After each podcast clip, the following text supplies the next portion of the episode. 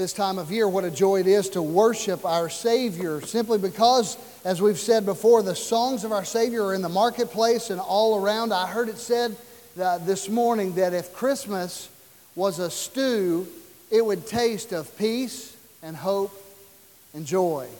And I pray that even this morning that you would stop and, and just taste and see that the Lord is good as we think about the, the great joy that is before us. I, I want to speak to two quick matters before I preach this morning, church family. One is of lesser importance, one is of greater importance. The one of lesser importance is this you need to know that God has uh, thwarted a, a great church split this morning.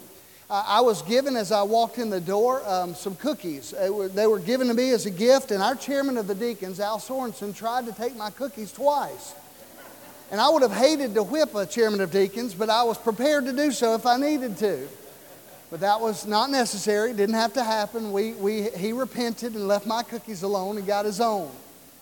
But just in case, I'm going to preach with my cookies right here so I know where they are because I wasn't going to leave them in the office while I was preaching. The second matter is of greater importance. The Lottie Moon Christmas offering is before us, and we have not talked about this at length this year uh, this uh, church body decided some time ago to move to a worldwide uh, missions offering. And I think that's a wonderful idea. Rather than emphasizing missions just at specific times like Christmas and Easter, it ought to always be before us that there are missionaries that are in need. It ought to be always before us that there are lost people every single day that need to hear the gospel. And so, as we uh, focus on missions and our missional giving, the way that we do that is very simple. And we're going to talk about this at great length in the, the coming year. Uh, I'll just go ahead and give you a preview. 2016 is going to be a year of intentionality. That's going to be our key focus word. Everything that we do as a church family, we're going to focus on with greater and greater intentionality. But in terms of missions giving, we have uh, set through our missions committee various missionaries and mission opportunities that we give percentages to. And every time you give to that missions offering, above and beyond your tithes and offerings, that money is distributed to those various sources. We have missionaries that we've sent out from our own church, like Josh and Lucy Smith and the Mounties, and we support them through that missions offering. But then we come to special times of the year like this, and many of you want to give directly to the Lottie Moon Christmas offering. That offering supports our Southern Baptist International missionaries around the globe, and we want to be a part of that. In fact, I, I wanted to share with you last year, just to kind of give you an update. Last year, our church was recognized for per capita giving and being one of the top churches, uh, not only in the state, but also in the nation in terms of per capita giving. We gave almost $32,000 to Lottie Moon. That included the percentage from the Worldwide Missions Offering as well as direct gifts to Lottie Moon during Christmas time. I just want to give you an update as to where we are. We are just shy of $10,000 right now based on the gifts that have been given as, uh, through the Worldwide Missions Offering as well as those given directly to Lottie Moon. And so, church family, I want to encourage you over the coming weeks to prayerfully consider what and how you would give to support the work of our missionaries around the world that serve through Southern Baptist causes. I would greatly appreciate that prayer. I know that in the past year, in the absence of a pastor, the worldwide missions offering uh, maybe was not highlighted as much as it had been in years past, and that's part of the result of where we are with the offering. But I just want to encourage you. We as a family have looked at several different ways of giving over the course of time. We've looked at saying we would give uh, the extent that we would give one of the gifts, well, maybe one of the most expensive gifts that we would buy, and we would try to equal that. Or we've looked at various ways. Some have even challenged at times look at the total that you're going to spend on Christmas. Now, at this point, that may be a, a, large task to do, but look maybe for next year. The total amount that you're planning on spending on gifts at Christmas time and give that toward the cause of missions around the world. We want to be a missional church, not just a church that gives money toward missions, but a church that is on mission. And so we want to pray toward that end together.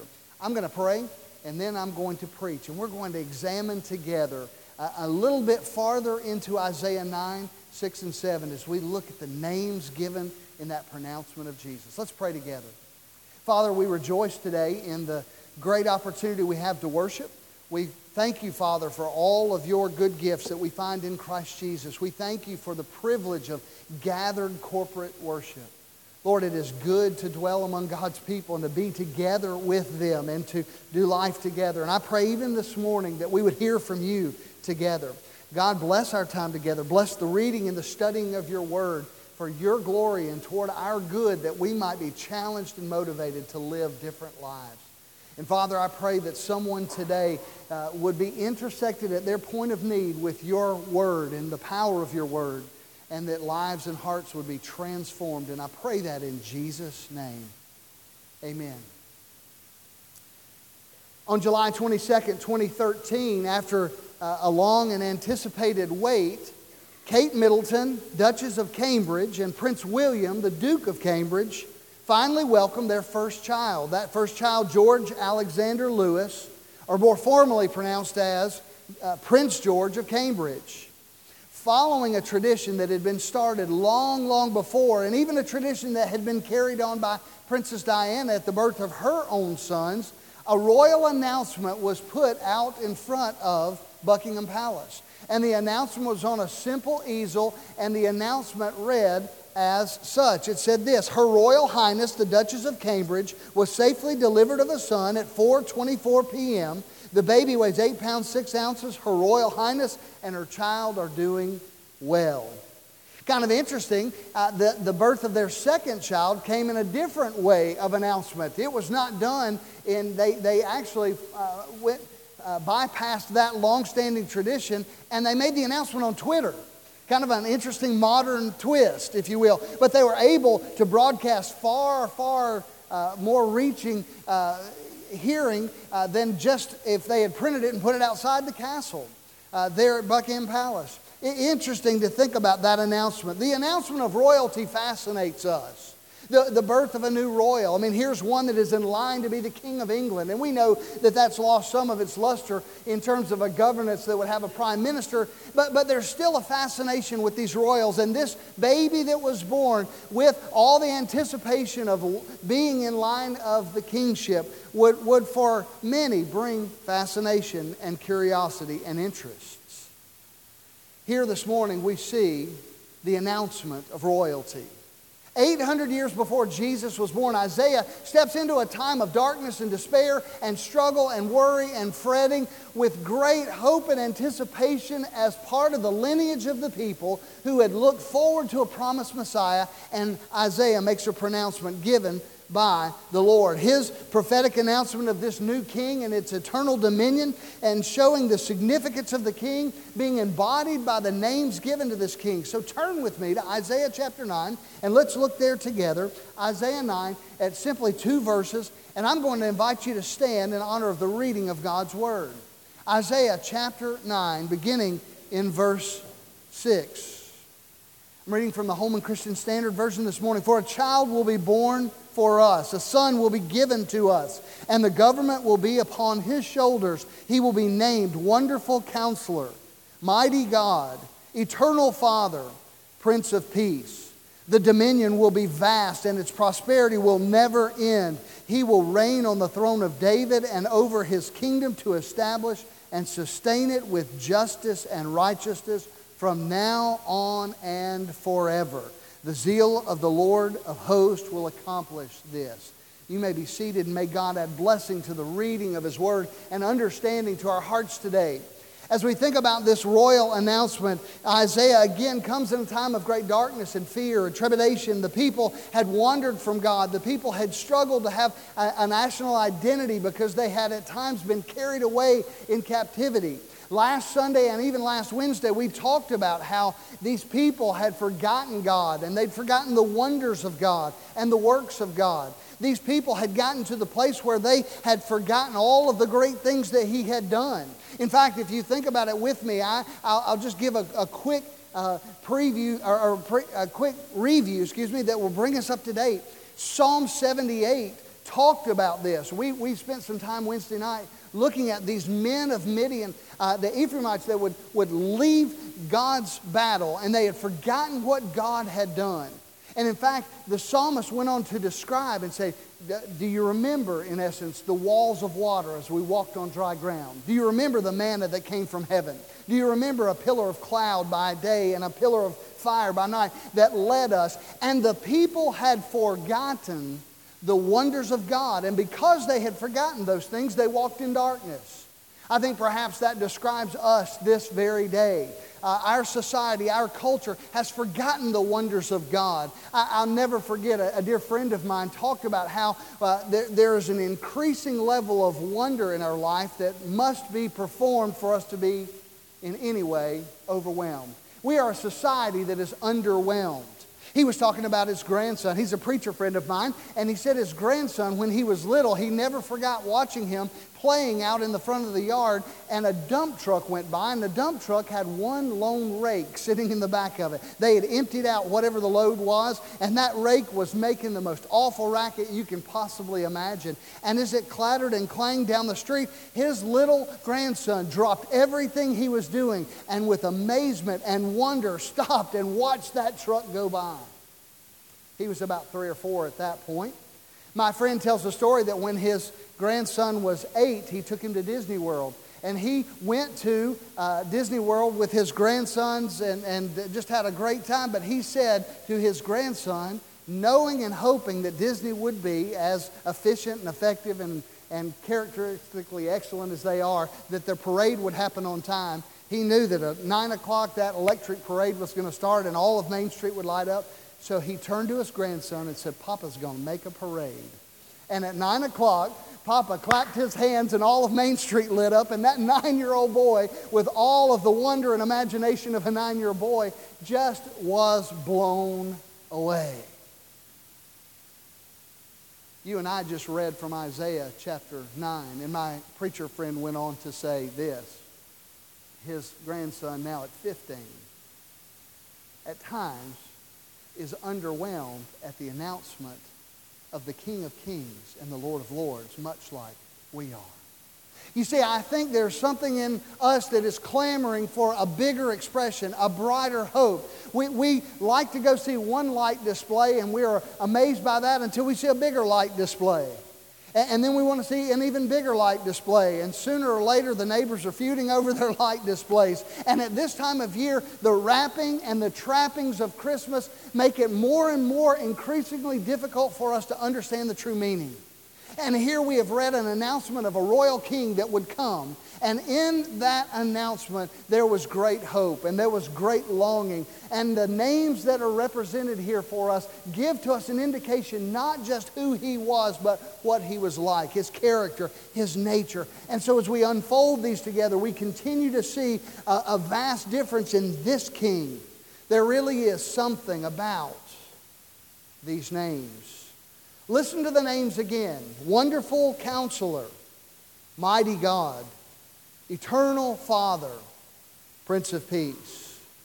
To the Hebrew, I put this in your notes this morning in your listening guide. To the Hebrew, a name was not a label only or a tool to distinguish one person from another. It was actually uh, uh, that a person's name was viewed as equivalent to the person themselves. It signified their person, their worth, their character, their reputation, their authority, will, and ownership. Everything about them wrapped up. And so these names we learn a great deal about Jesus from. As we look at these, we learn a great deal about his kingdom. He is a royal, this is a royal pronouncement. He is to be a ruling, reigning king. And when Isaiah made the pronouncement then, and as we read it today, we need to understand these same lessons that are here for us in these four names. So walk with me for a moment. Number one, I want you to see this. What can we learn about this king and his kingdom from this text? Number one, in this new kingdom, there is no confusion. In this new kingdom, there is no confusion. That comes from the name Wonderful Counselor. It begins there. He is the Wonderful Counselor. I started on this Sunday a week ago and just could not get very far. We just talked about the, the, the setting in which that was dropped. But Wednesday night, we, we unpacked it a little more. Jesus being our wonderful counselor means far more than he's good at giving advice.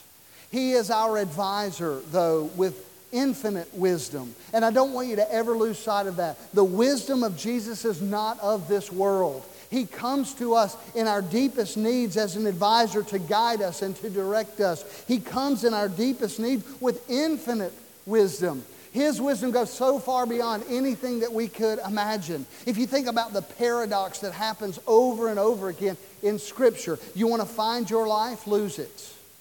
You want to be first, become servant of all, make yourself last. You want to be exalted in the eyes of God, then humble yourself. You see that paradox that Jesus Christ, the King of Kings, the Lord of Lords, it seems that he would have shown up on a white stallion, ready with conquering armies of angels, ready to destroy all evil and establish his kingdom immediately. But how did he come? He came as a baby, he came in a manger. I think it's more than appropriate to hear the words. I don't know the source of where this was originally said, but the King of all kings saw fit to be born in a manger so that when you and I die, we can live in a palace. Amen? The King of all kings has expanded his kingdom and his infinite wisdom to you and to me by faith. We can trust him this very day and live for him with great expectant hope as a part of his kingdom. But I want you to understand this. Some people say, well, why are things still the way they are? This infinitely wise king has not brought all things into order yet. However, he has established his kingdom from the beginning, and this period of time we live in simply is the time of mercy. Think with me a moment.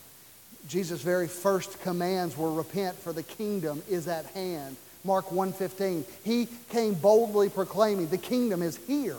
And you say, well, if his kingdom is here, why is there still suffering? If the kingdom is here, why is there still evil? If the kingdom is here, why is there still all of this pain and confusion in this world? Make no mistake, in his infinite wisdom, he has given us an allotted time of mercy so that we might continually share the good news. If Jesus Christ were to rid the world of all evil today, what would become of us?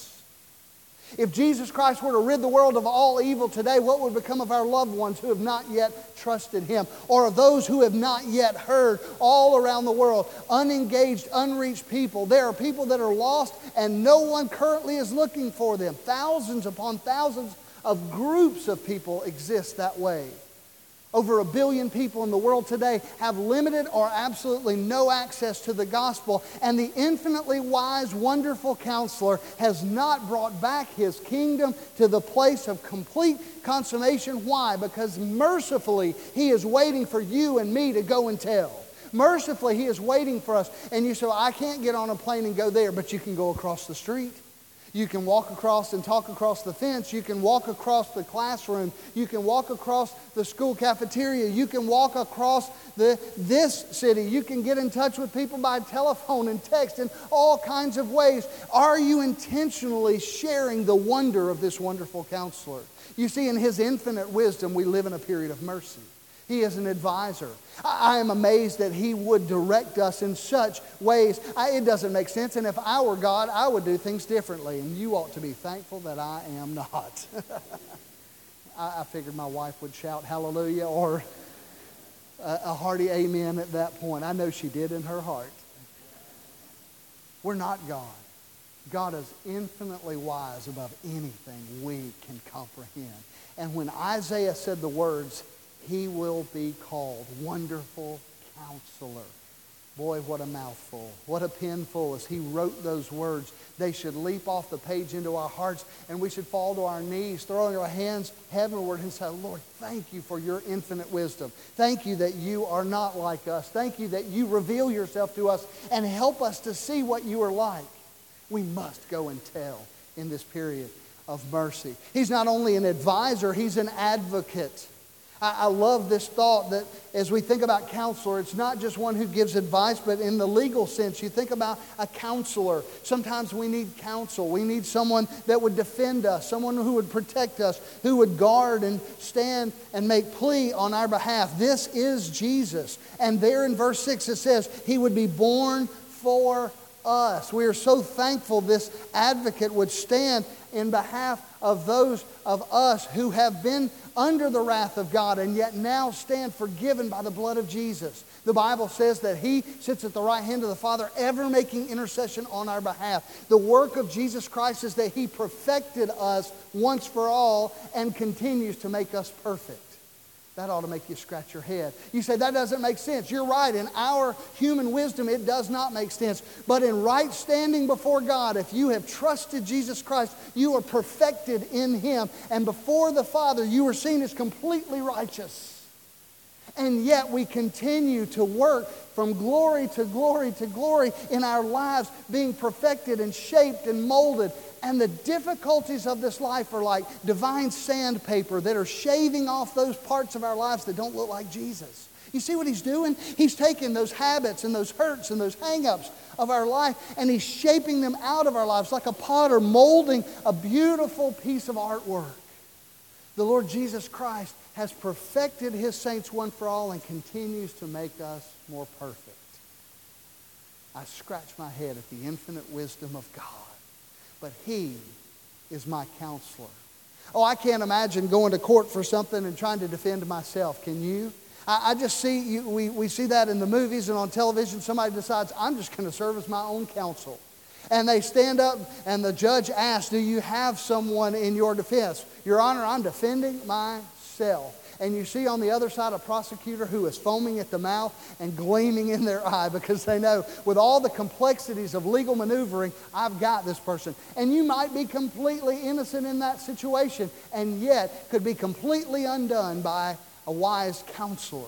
Jesus is not only an advisor, he is our advocate. He stands, and the scheming devil uh, of old is continually accusing us. He stands before God, accusing, saying, God, look at Scott Hanberry. Look how sorry he is. He doesn't love you. He doesn't pray like he ought. He doesn't live for you. He is selfish. And I say, guilty as charged, Your Honor. And Jesus, my advocate, stands and says, But he's bought with my blood. He stands forgiven, covered completely. His sin debt is paid in full. And to that we should say, Hallelujah. I want you to see we can learn about this king that in his kingdom there is no confusion. There's mystery, but there's no confusion. He is king. And when we move ourselves onto his agenda, it's very simple. It's all about his glory. Hear me, church. It's all about his glory. Everything in his kingdom, this benevolent, good king. You see, we don't understand kingship. We don't live in that world. We live in this democracy. And the idea of a dictator, the idea uh, of a monarch, the idea of one who has sovereign rule over all things is so foreign to us. And yet, we as believers live under the sovereignty of God and his kingdom. And Jesus says, Seek first my kingdom. Seek first my righteousness. All the rest will be added unto you. And as the Holy Spirit told Matthew to pen those words and to say those things, it was a very clear focus. This is a good king who will take care of every need. You see, if we were to serve a sovereign king that would uh, put stripes upon our back and he would be brutal to us and he would oppress us, we would be frustrated and long to rise up. But not Jesus. He's a benevolent king. He is a loving and gracious king. He is a good king. And in this pronouncement, a child will be born. A Savior will be given to us. Wonderful counselor, an advocate, an advisor, one who stands on our behalf, giving us direction and giving us defense, guiding us as an advisor and guarding us as an advocate, directing us as an advisor and defending us as an advocate. He is our pattern as an advisor as we look at his life, and he is the one that makes plea for us as an advocate. Secondly, I want you to see this. Not only is there no confusion in this kingdom because he is our wonderful counselor, secondly, there is an incredible contrast between his kingdom and every other kingdom ever to exist. The contrast is clear. I want to give you three simple thoughts. Number one, unlike earthly kings, Jesus is accessible. Jesus is accessible. He is a king to which we can go. In fact, church, I want you to see this with me very clearly. I don't want you to miss this. Let me draw in close. Not only do we have the ability to come into his presence, we have the invitation. Write down this verse somewhere Jeremiah 33 3. God said, Call unto me. It's almost a challenge. Call unto me. It's commanded there. And in the imperative command, he says, Call unto me, and I will show you great and unsearchable things that you do not know. I've stood on that verse so many times. I've found myself, church family, struggling to understand what to do, where to go, struggling through a problem in my life, a temptation in my life, a decision in my life. And God, all the while, this benevolent King, our wonderful counselor, now Almighty God, stands as a contrast from any other source. And He says, You just call unto me, and I will answer you. That in itself ought to just make us do backflips. You talk about being underwhelmed we ought to be screaming from the rooftops. The God of the universe said he would answer if we call. Amen? That was a great place for an amen. Let me try it one more time. And I'm not trying to just work you up, but I hope you'd get worked up. The God of the universe said he would answer if we call. Amen. Praise God in Hebrews chapter 4, verses 15 and 16, there's a powerful, powerful statement about the accessibility of Jesus, our great King. Listen to this passage with me. For we do not have a high priest who is unable to sympathize with our weakness, but one who has been tested in every way as we are, and yet without sin. Therefore, listen to this, verse 16 let us approach the throne of grace with boldness that we may receive mercy and find grace to help us at the proper time. I, I, want you to go back at some point. If you've got your phone with you, maybe you can highlight it. But if you actually have a Bible with you, go back and underline that. Let us approach the throne of grace. Let us approach the throne of grace. Approaching the throne of a king is one of the most frightening things that you can possibly imagine. We know throughout the Old Testament there are stories of people who dared to approach a king at the risk of their own life. And yet God says, You call unto me. And here he says, through the Holy Spirit, writing to the writer of Hebrews, You approach my throne boldly. How, in the world can we approach a king boldly? Only by Jesus' permission. We stand before the throne of the Father because of our wonderful counselor. Infinite wonder, infinite wisdom. Our Almighty God who says, I am approachable. This holy God that will not tolerate sin in His presence, it's only because of Jesus. You see, when we are saved, we have right, we have privilege, we have access to the throne room of God. Dr. Adrian Rogers said, oftentimes most Christians live beneath their privilege. You have access to the King of Kings. He has beckoned you. He has said, Call unto me and I will answer you. He has said here, I have been tempted in every way you have. I can sympathize. Some of you say, Oh, I need to clean my life up before I come to Jesus Christ. No, you don't. You can't. You can't.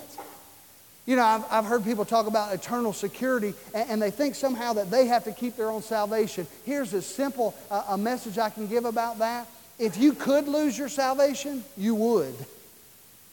Let that soak in for a moment. If you could lose your salvation, you would.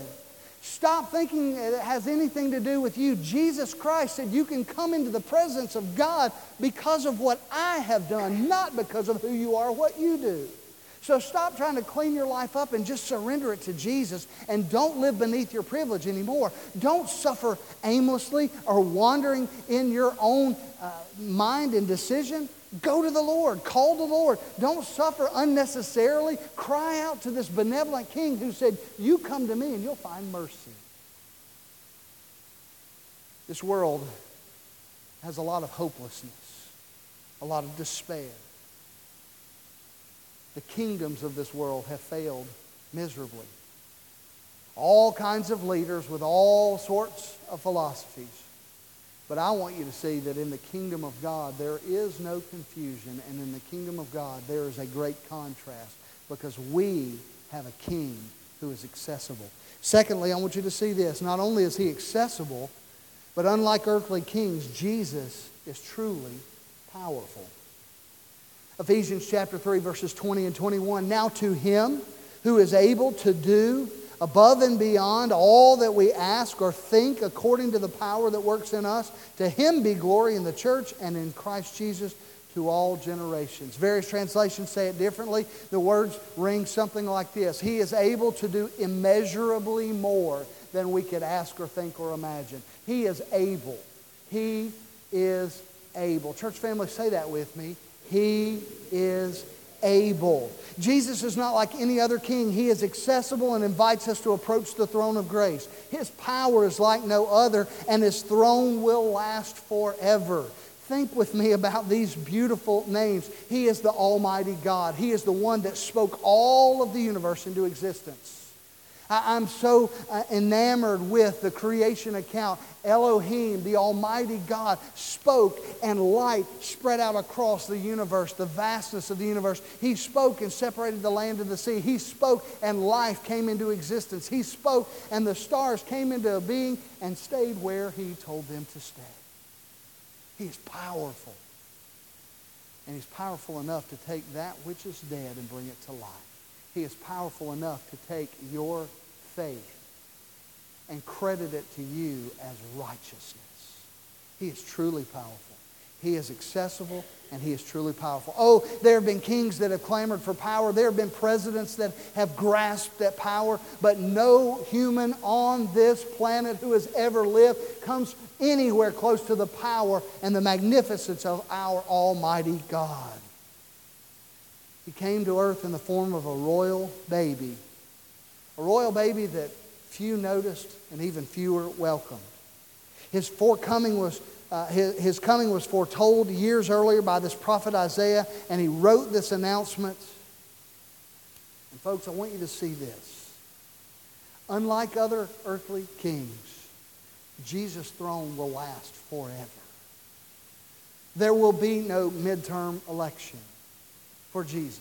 There will be no recall or recount. There will be no uh, challenge to his authority. One day he will be named King of all kings, Lord of all lords. Every kingdom will be folded into the kingdom of our God and his Christ. The Bible says that on that day, at the name, a new name, by the way, that is given to him, every knee will bow, every tongue will confess on heaven, uh, in heaven, on earth, and under the earth that Jesus Christ is Lord of lords. And here's that new name it's Lord. It will be stamped across the universe. He now is Lord. He's Lord today. Make no mistake. He's sovereign right now. He is overseeing the affairs of this world. And in His infinite wonder and His infinite wisdom, He has given us a period of mercy. So during this period of mercy, let's be about His business. I want to be a loyal subject to this good King. I want to be a loyal subject in the kingdom, to call unto Him, to access His throne for times of mercy, to go to Him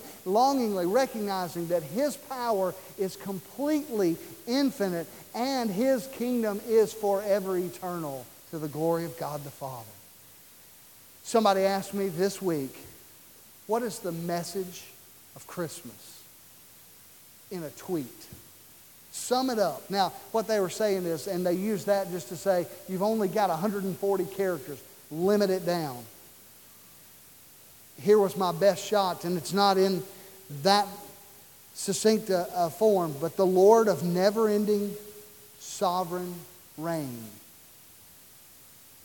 on a day in history in a real city sent the Savior to take away the sins of the world.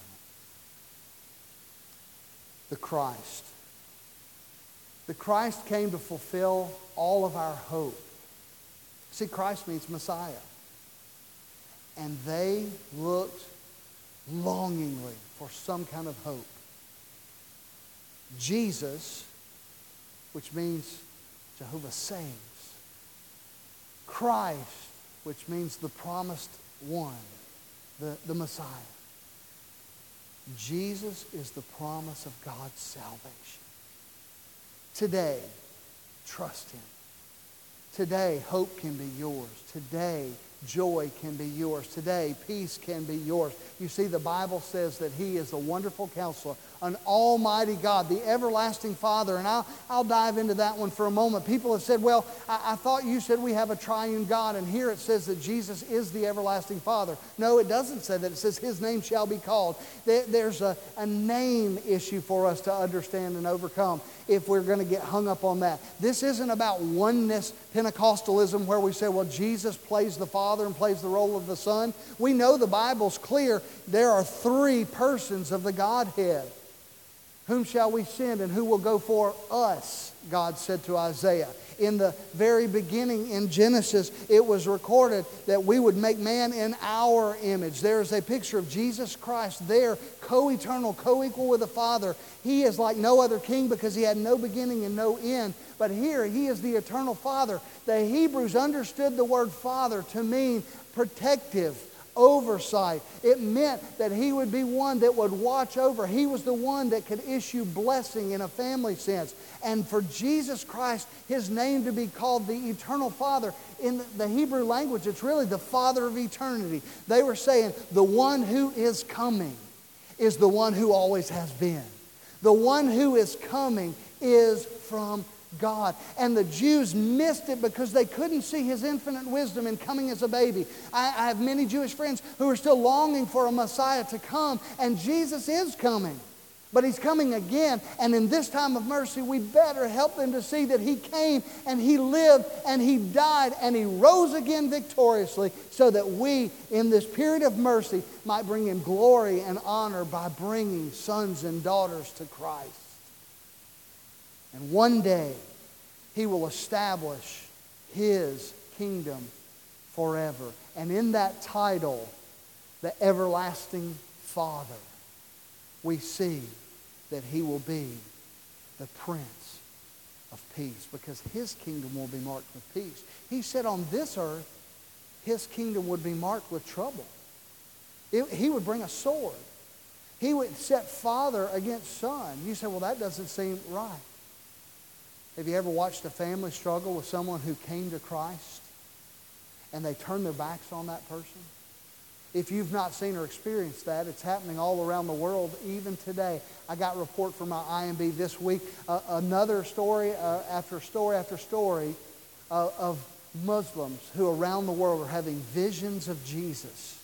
And when they encounter these white missionaries from the United States and other places who come, they say, He told me that you would come and they're being saved, and many of them are being killed or ostracized completely by their own families. It's happening in real time today in our world. The cost of following Jesus can be high. The cost of not following Jesus is infinitely higher.